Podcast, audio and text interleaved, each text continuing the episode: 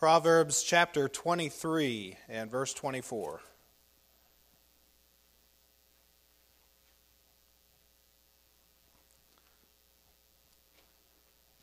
Proverbs chapter 23, and then I'll begin reading in verse 24.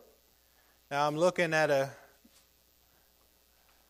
group of folks this morning. You're precious to me. And it's obvious that some of the people that I wanted to preach to and preach for are not here this morning. But I'm going to preach this anyhow. And I'm going to preach it to the best of my ability. And the Lord bless it to those who may listen to it afterwards.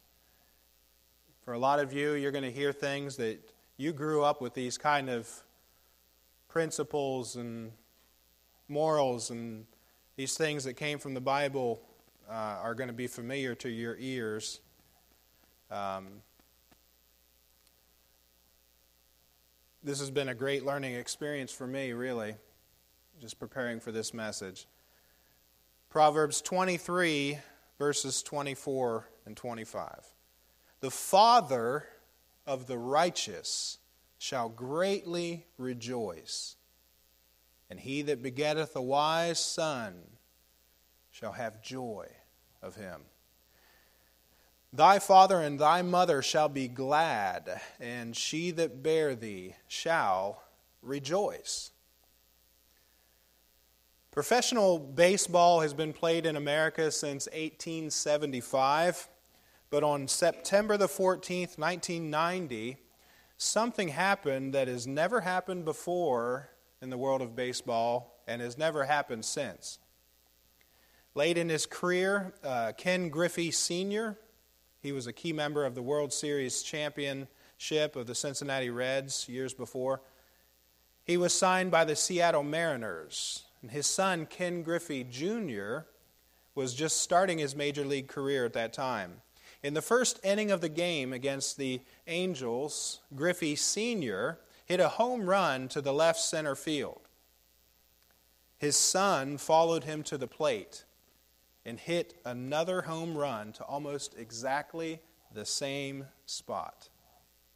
That father rejoiced over his son that day. The father of the righteous, the Bible says, shall greatly rejoice. And he that begetteth a wise child.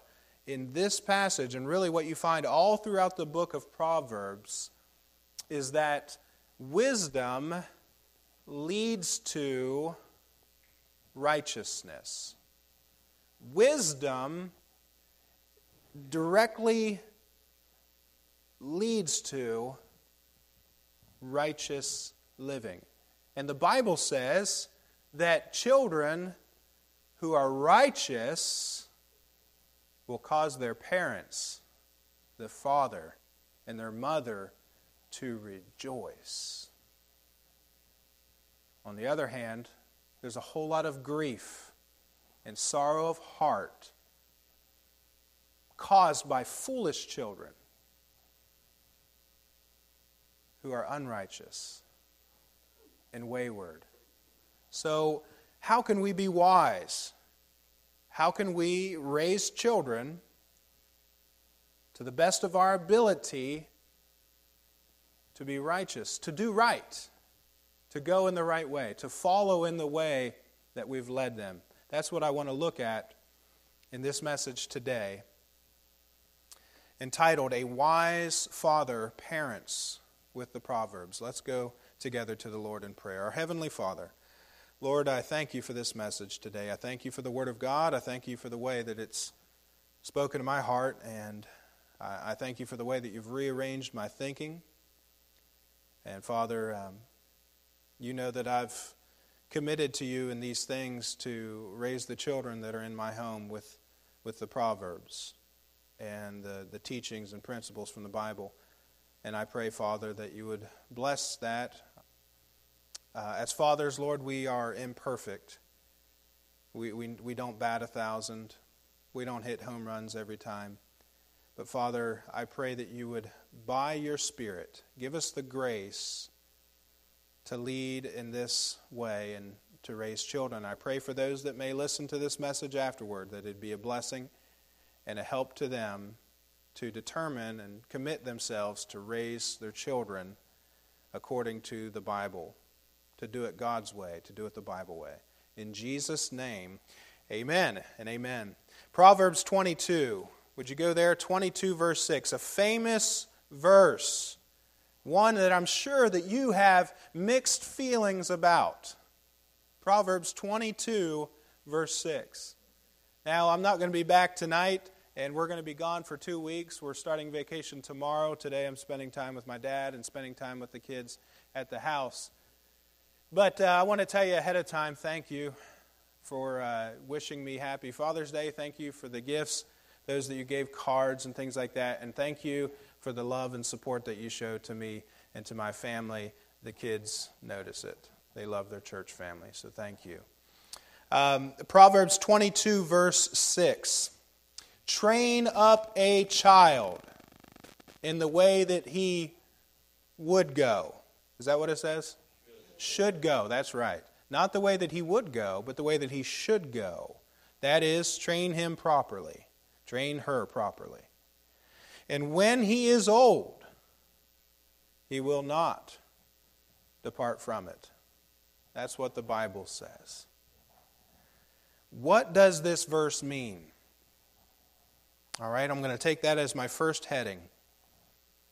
The way we understand this verse and the way that we explain this verse will determine the way that we raise children in America in the 21st century as Bible believing Christians. So the meaning is so important. There are several different interpretations. There have been new interpretations that have come along lately because parents, listen, parents who have done everything that they knew that they were to do, and they admit that they weren't perfect, but they raised their children in church and, and tried to uh, be sincere and be genuine and, and be uh, you know, at home the same thing that they are at church, and uh, have done really the best that they could do and have raised their children according to righteousness and, and the Bible, and later on to find out that after they've graduated from high school and gone on to college, that they have rejected their faith, rejected the faith of the parents, rejected the way that their parents raised them, and have, uh, have gone off all, out into the world. And so parents say, well, does this promise really work? The Bible says we should train up a child in the way he should go, and then he won't depart when he is older. And so some people have doubted the scriptures, doubted this promise. So we need to understand what it means. The most common meaning attached to it, the meaning that believers understood 100 years ago, 200 years ago, 300 years ago. Let's get away from the 20th century because that's when all the corruption happened in America, both in Christian institutions and in secular institutions. How have believers understood this? They've understood it as a general promise. Is it a guarantee? No, it's not a guarantee. Although that's the way that people look at it today, it's a guarantee. If you bring up your child with the right discipline, instruction, and loving affection, then when he grows up, he won't depart from the right way. That's plainly what it's saying. That's the promise. He won't depart from the right way. But can we guarantee that when our children grow up, that they're going to love the Lord? Can we guarantee that they're going to be saved and believe the Bible? Can we guarantee that?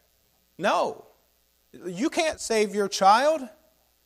You cannot regenerate the fallen heart that is dead in trespasses and sins. You can't give that heart new life. Salvation is of the Lord, it's not of man that willeth. it's, it's the Lord that must save. You cannot guarantee that your child will be saved just because you raise them in church and raise them around Christian influences. That's not the guarantee here. Um, every child must make that choice. I know I know good Christian homes, and I, I know them intimately. I'm close to them. Pastors' homes, homes of deacons, things like that, that have raised their children, and they, they pretty much raise them all the same. I understand there's a difference in the way that you raise your first child and the way that you raise your last child. There's a difference there. But have done pretty much the same thing with all of their children, and some of them turned out to be saved and know the Lord and love the Lord and, and to serve the Lord, and then others have gone out into the world and, and have denied the faith. We can't guarantee that a child will be saved, but I'll tell you this you can guarantee that you will ruin your child if you do not train them up in the way that they should go. Um, many think that if they, now I'm talking about a home that is strict and controlling and disciplinarian and dictatorial and just, I mean, just have their kids under tight, strict control. They think if I can just shield my child from all the bad influences, and if I can expose them to all of the good influences from zero to 20 years of age, then they'll turn out all right. No, not necessarily. They think if I bring them up in an exclusive Christian environment, that's all they ever do. They go to church, they go to Christian school, and then when they graduate from high school, then I'll send them off to some strict Christian college with a bunch of rules to follow and regulations that force them to stay in line with Christian principles and, and morals, that I'll be able to keep them. Mm-mm. Yep you can, you can, you can control and regulate a child's behavior and a teen's behavior, but you can't change their heart. Train up a child in the way he should go, and when he is old, he will not depart from it.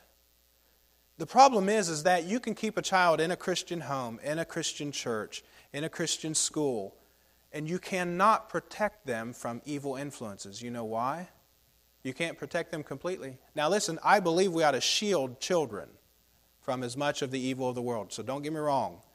A father's job is to shield and protect his children from evil and to keep them safe. But listen, the evil influence is in their heart. The Bible says that all have sinned and come short of the glory of God. We fall short of God's standards. And we fall short and cannot go to heaven because we are sinners, natural born sinners. And our heart, the Bible says, is desperately wicked. It's deceitful above all things, desperately wicked. Who can know it? The, the, the soul of a child and their spirit is bent toward evil from their youth.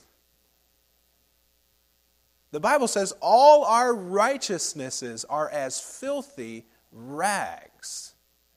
The thoughts of a man's heart will be only evil continually if you just let them go. Don't train them. Don't shield them. Don't protect them. Just let them go in the way that they would go. And the thoughts and the intents of their hearts will only be evil continually. That's what the Bible says.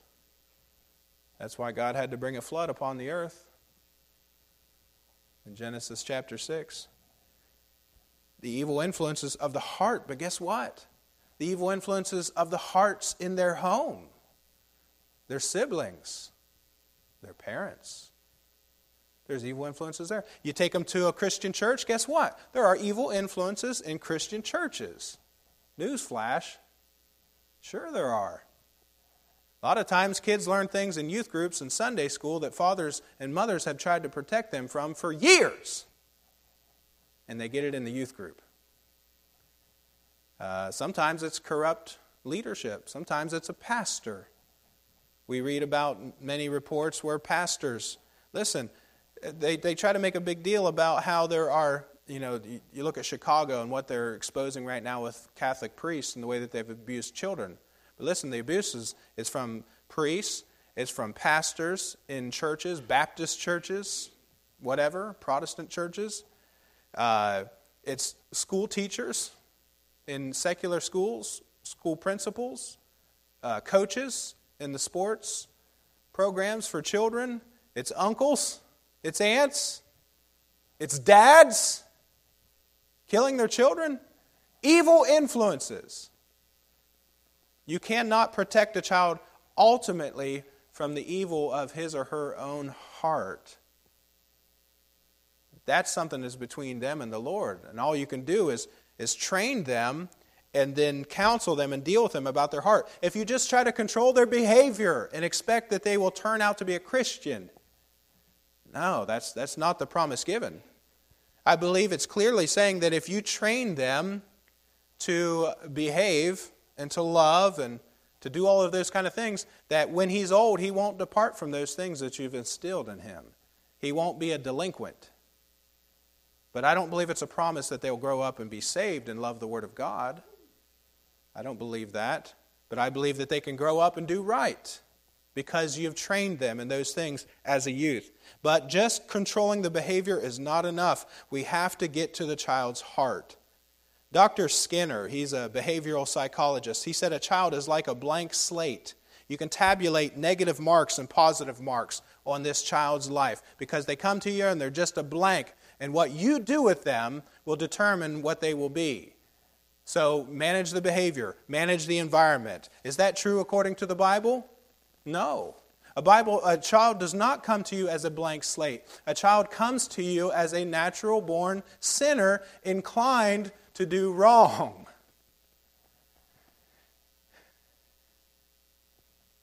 So, Dr. Skinner, with his behavioral uh, psychology, it's a traditional approach to rearing children. And he says that if you can just control the environment, that's all you need to do, but that doesn't deal with the heart. Children learn how to adapt to their environments, do they not? Children in Christian homes and Christian schools and in churches can adapt to the environment and meet the basic standards that are needed for behavior in order to just get through without anybody giving them a hard time. But their hearts on the inside can be very different. You know what happens to a parent who believes that all I have to do is control the behavior of my child? They correct behavior more than they do character.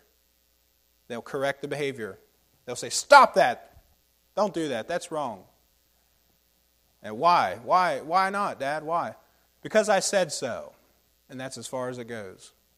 Now, a child who, or a parent who wants to train up a child in the way he should go in the Bible, would not only correct behavior, but would also correct character and heart attitudes. And I'll tell you this on the flip side, a parent who wants to parent their child with the Proverbs would also praise the child for good character, not just for good behavior, but good character and good attitudes and righteous righteous attitudes. I think with children, a lot of the time, we, we just make it about behavior. And then that leads children to believe that if I just do good, be good, that I'll get to go to heaven. Because that seems to be the message that I'm getting. And we have to talk about the heart. We have to talk about character. You know, in 1 Timothy chapter 3, verse 4, a pastor is supposed to be, quote, one that ruleth well his own house.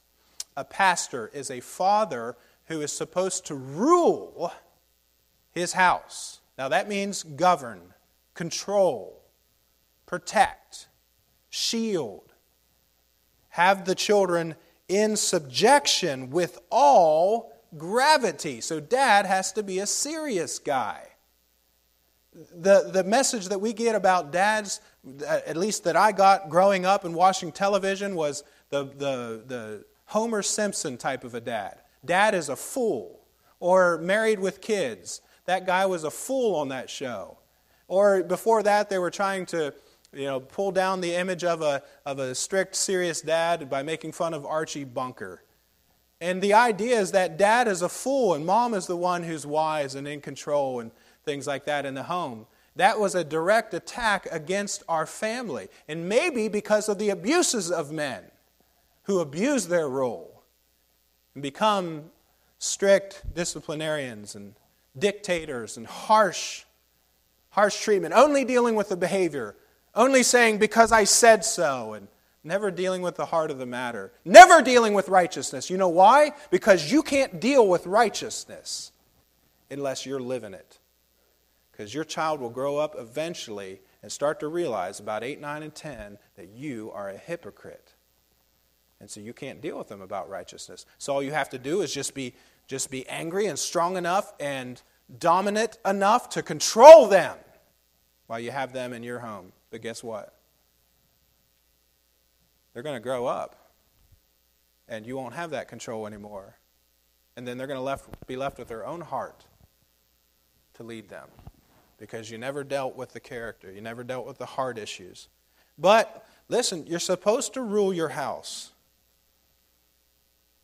The Bible says in Titus 1 that a pastor is supposed to be blameless, the husband of one wife, having faithful children. Faithful children. Does that mean that they have to be saved or else he can't be a pastor? No, because I can't control whether or not my children get saved. I cannot save them. You can let yourself go of that burden that you, you have to save your children. You can't do it. All you can do is put them in a place where they can hear the gospel so that they can hear the call and respond. And then try to live it to the best of your ability at home to be the real thing so that they respect what you're trying to do. But listen, children have to be taught to obey their parents and to respect their parents. That's what it means to train up a child in the way that he should go. And have faithful children. Does that mean saved? No. It says faithful children not accused of riot and unruly. Faithful children are children who are faithful to their responsibility and their roles in the home to their parents. And they are not unruly, they're disciplined and under the control of their father in the home. That's a faithful child.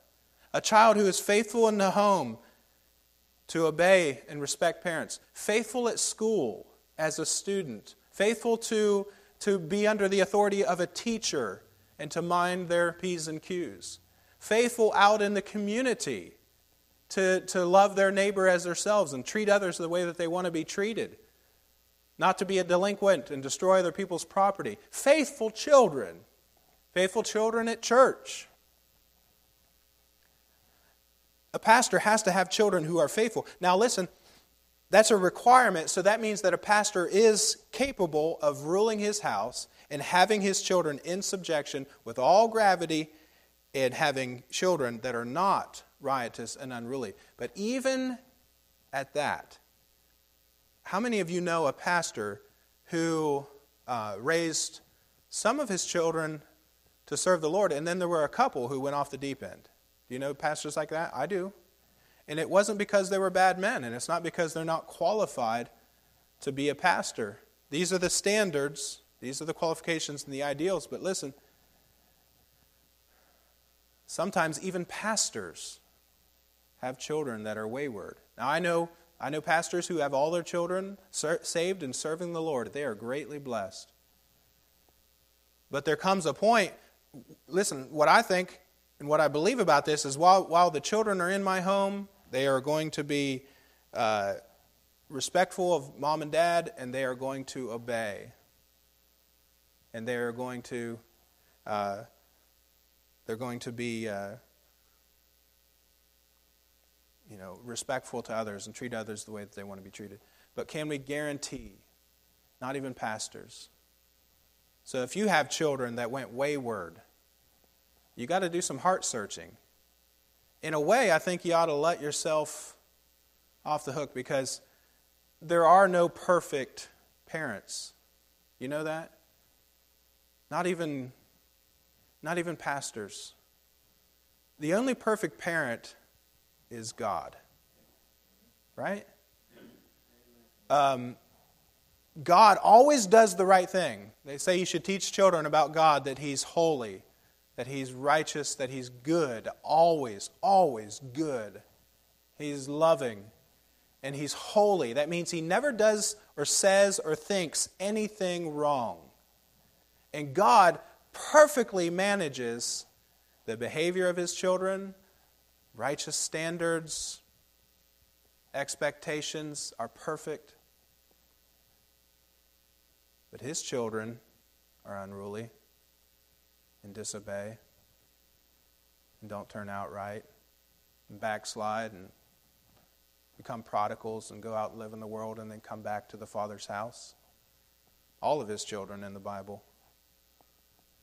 And if you're honest, you too. Right? But while we have to realize that we're just working together with God to raise children, we have to realize that there is a responsibility. I have a responsibility to train up my child. And I have a general promise that when he is older, he won't depart from the things that I'm, that I'm teaching him. Now, listen, I want to give you some, some current research, modern research that is from the world, secular, it's from Harvard, but it backs up what this verse says. All right? Um, a man by the name of Sheldon Glueck. He, he was a professor at the Harvard Law School back in the 20s and 30s, 1920s and 30s. He and his wife worked together, Eleanor. They, they conducted a study to determine the causes of juvenile delinquency. And they started with children ages 5 and 6. They had 500 cases that they worked with. They came up with the Glueck Social Prediction Chart. This was later on studied and uh, was used in the research of sociology and criminology in the 1960s. And uh, this was their prediction chart. Five factors that they came up with which can predict whether a child will be a, uh, a, a child that will be uh, obedient or whether a child will be delinquent. So they said they can take a child, five or six, and they can predict whether or not that person, that child, will be delinquent. They can say that child will not be delinquent or it will. Here's the five factors. Number one, was there discipline by the father in the home? Consistent, fair discipline. And they were talking about corporal punishment. They were talking about that. They were talking about verbal correction as well. Was there discipline by the father? Did he take his responsibility seriously? Because it's the father's job to discipline, it's mom's job to supervise. The second factor was supervision by the mother. Was there a mother in the home that was supervising the children? She knew where they were at all times, what they were doing. They knew that she knew that they knew, uh, you know, that she knew where they were. They knew that she was watching them, that they would have to give an account to them. There were s- structures in place. Uh, you do this at this time, take this and put that there, and supervision, running a household. Was there a mother in the home present, raising her children and supervising them? And by the way, dads, I would say this you need to follow mom's lead in the supervision of the home. Don't mess up her structure. I found that out. That's not a good idea. She's working with them all the time, and then you come home and try to change the plan. Not a good idea. And uh, it sends a double signal to the kids, too. Supervising the home. But when, when dad gets home, mom's not able to handle these kids and give them the discipline that they need. They get stronger and stronger. So that's dad's job. And uh, I will, we're just talking about their five points. All right, so number three, affection of the father for the youngsters. Real love and affection.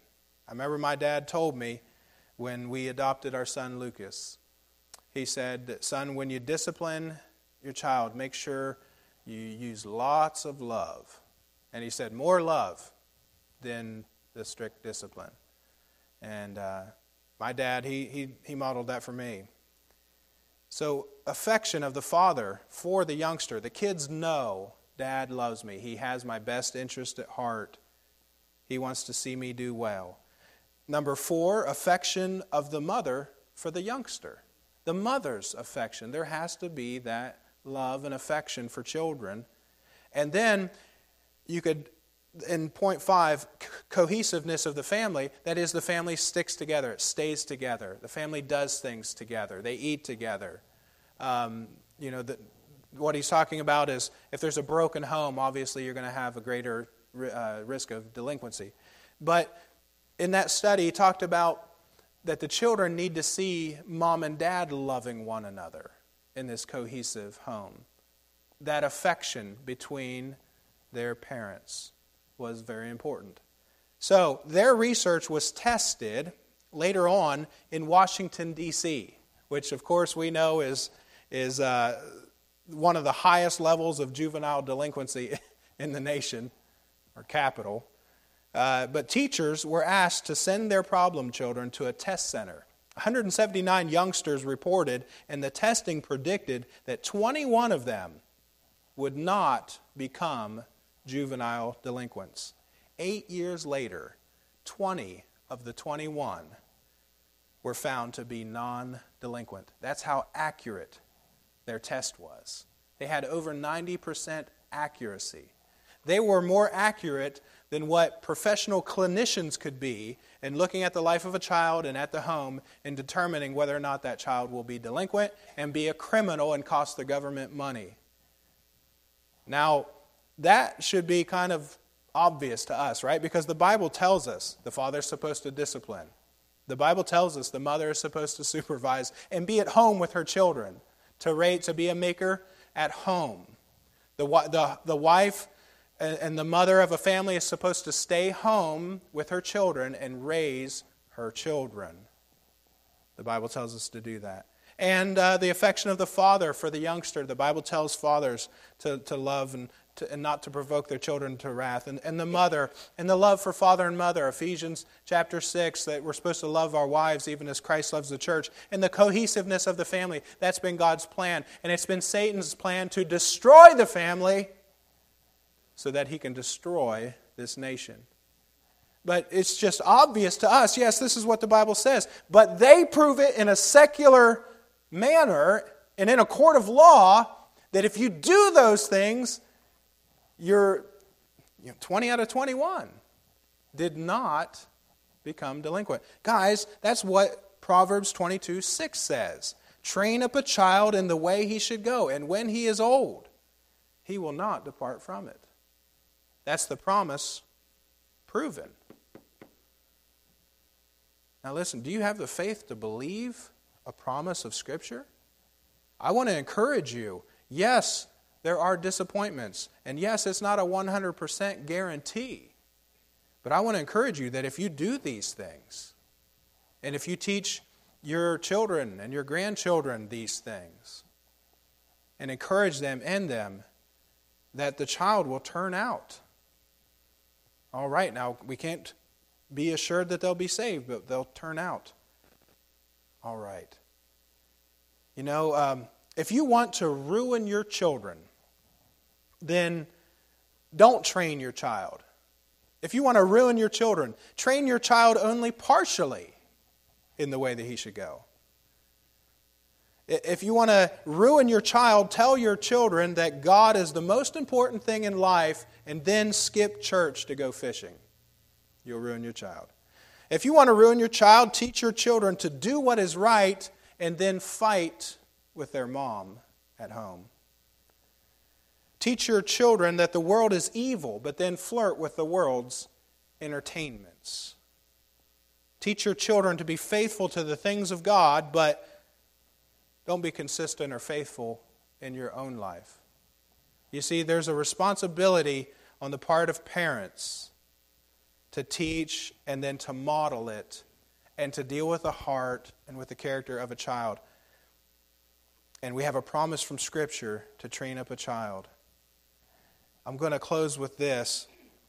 If you want to see if you want to see the depravity of a child, if you want to see how depraved and sinful and bent on evil their heart really is, get them a Nintendo.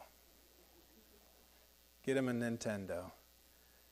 Um, I introduced Nintendo to our kids, I think, a little too young. And, um, you know, the old, if you don't know this, the old fashioned Nintendos, they are the, the you, you have to take turns. You have two controllers, but you can only play one at a time on most of the games. Does anybody remember that besides me? You can only play one at a time. So, guess what you have to do? You have to take turns. Well, that's not easy for a sinful, depraved heart to take turns, especially when they're young and they're not able to govern their emotions and their actions quite as well. So I've found out there's a whole lot of fighting and arguing that happens, uh, and then also opportunities to teach them to work together. But one dad uh, relates his experience of buying a Nintendo for his kids back when they first came out. And he bought them this Nintendo, and they had Mario Brothers, and with Mario Brothers, you can only play one at a time, you know. And um, he went upstairs and his children were in the basement playing and all of a sudden he heard fighting and arguing and screaming and, and he went downstairs and said what's going on down here? And one of his boys was actually strangling his brother. And he said hold on what stop this right now. Let go of your brother. And he proceeded to talk with these children and with these principles that i'm that i'm encouraging you to use. He didn't just say, Stop that right now and correct the behavior and leave the room. he, he pulled them apart, sat down with each one of them, and spoke to, first of all, the one that was strangling his brother and said, What is it that is in your heart that would cause you to strangle your brother? What desire was so strong that you would use violence and deadly violence against your brother? Was it the, the desire to be the one who was playing the game or the desire to, to win the game? The desire to control and bring your brother into submission to your own will and your own power so that you could get what you wanted? And he talked to him about selfishness and about violence. And he said, What is it that is more important than your relationship with your brother? And then he talked to the other boy. What did you do to provoke your brother to such violence and wrath to the point to where he was choking you out to get a turn to play that game? And um, you know those games, they they bring out violence in children. A lot of a lot of parents just leave their children to watch screens and play video games, and that's how they babysit their children. That's how they keep them busy. That's not training up a child. Even, even at the age of four, I'll tell you this about Lucas. At the age of four, I've let him play some games. I don't let him play the shooter games, and I don't let him play the, the violent games. But there's this one game that he's been playing, and it's this guy on an island, and he's riding on a skateboard sometimes, and he jumps up in the air and gets fruit and things like that, and gets points. But when birds come along, he punches the birds. And when there are snakes, he kicks the snakes. And, um, and I'm thinking, oh, it's just animals, you know. But guess what happens? They go, ba- they go out into the backyard. And uh, Lucas is playing with his yellow dump truck, you know, and doing what kids should do. They should be outside using their imagination, playing with sticks and stuff like that, climbing trees and falling out of them. That's what kids should do. You know, and I limit their video time, and it's a reward thing. But, anyways, he's outside, and here comes a little cat, one of our little lovely cats that we have, uh, one of the many. And um, here comes this cat. He's playing with his truck. He sees the cat, and he goes, like that. Pops the cat right in the head. And, and, I, and Beth saw that, and I saw that, and I said, Whoa, what is going on here? So you know, I, I worked him over pretty good after that and had a talk with him. And I told him something that you should always tell children when you discipline them. Tell them this Would God be pleased with what you just did, or what you just said, or with your attitude? Would God be pleased? Would God like that? And he's four years old, and I asked him that question. Guess what? It, it, it hit home.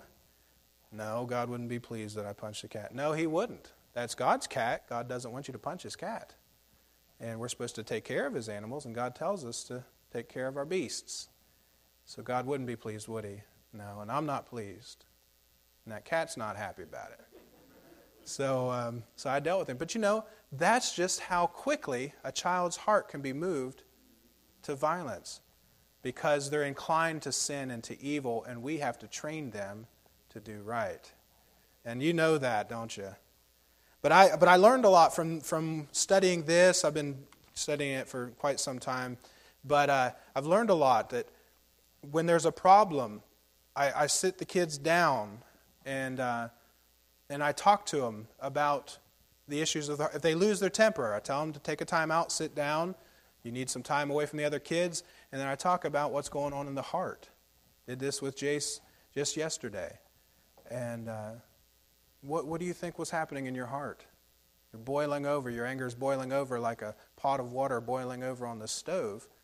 What happened? And, well, this is what you should do when that happens. You need to separate and take a break and until you calm down and you cool off.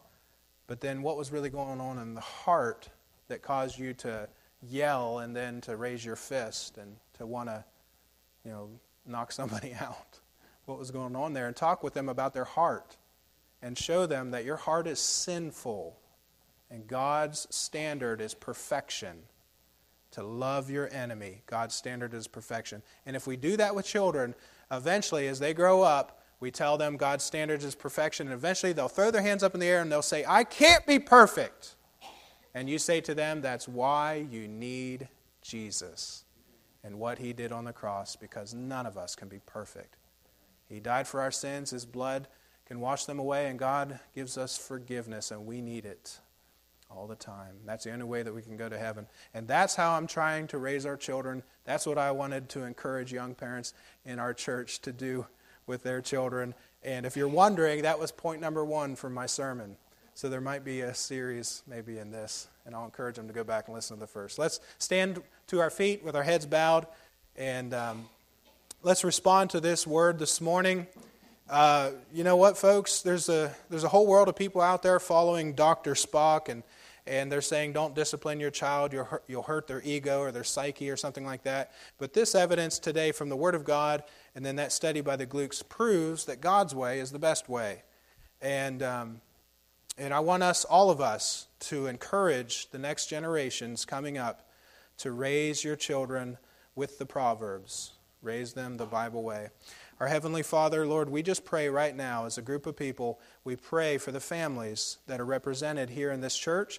We pray for the families with young children that are not here this morning for one reason or another. Some of them had obligations. And Father, we pray for the families of, uh, of people uh, that are not church members necessarily, but they're a part of our families. They're people that we know and love. They're children that we see on a regular basis. And we just pray for those. We pray for wisdom that you'd grant wisdom, that you would draw them to yourselves, draw them to uh, a knowledge of the Word of God, and, and to get serious about raising their children according to your plan that you put together in the Word of God for them. You've given us an instruction manual, Lord, for life, and we have it right here in our hands. But there are many families who are kind of out in the world, living worldly, but they know better. And I pray, Father, that you draw them back in to be uh, with you to walk in the light of the Word of God.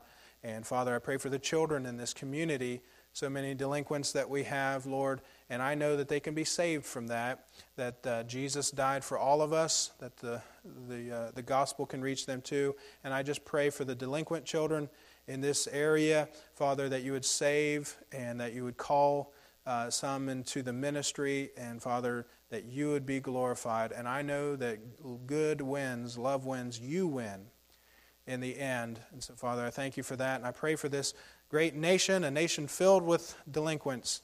And Father, I pray for many to be saved. I pray that you'd protect us, protect us in our homes, Lord. Uh, protect us as we travel, Lord. We pray that you would uh, that you would um, answer these prayers that we have this morning, these requests, and Father, that you would undertake. And we pray for the prophets, especially with all the traveling that they're doing, that you would Give them traveling mercies. We pray for healing. We pray, Father, for comfort. And uh, Lord, we pray that you just bless us now as we go. Bless our memories of fathers. And we thank you so much for the institution of the family, for giving us fatherhood, and for all that they mean to us. In Christ's name we pray. Amen and amen. Brother uh, Randy, I think we'll just go ahead and close right there. We'll do this in an unusual way. We'll just go ahead and dismiss, and God bless you all as we're being dismissed. Just give me just a minute to get down the center of the aisle, and I'll meet you at the door.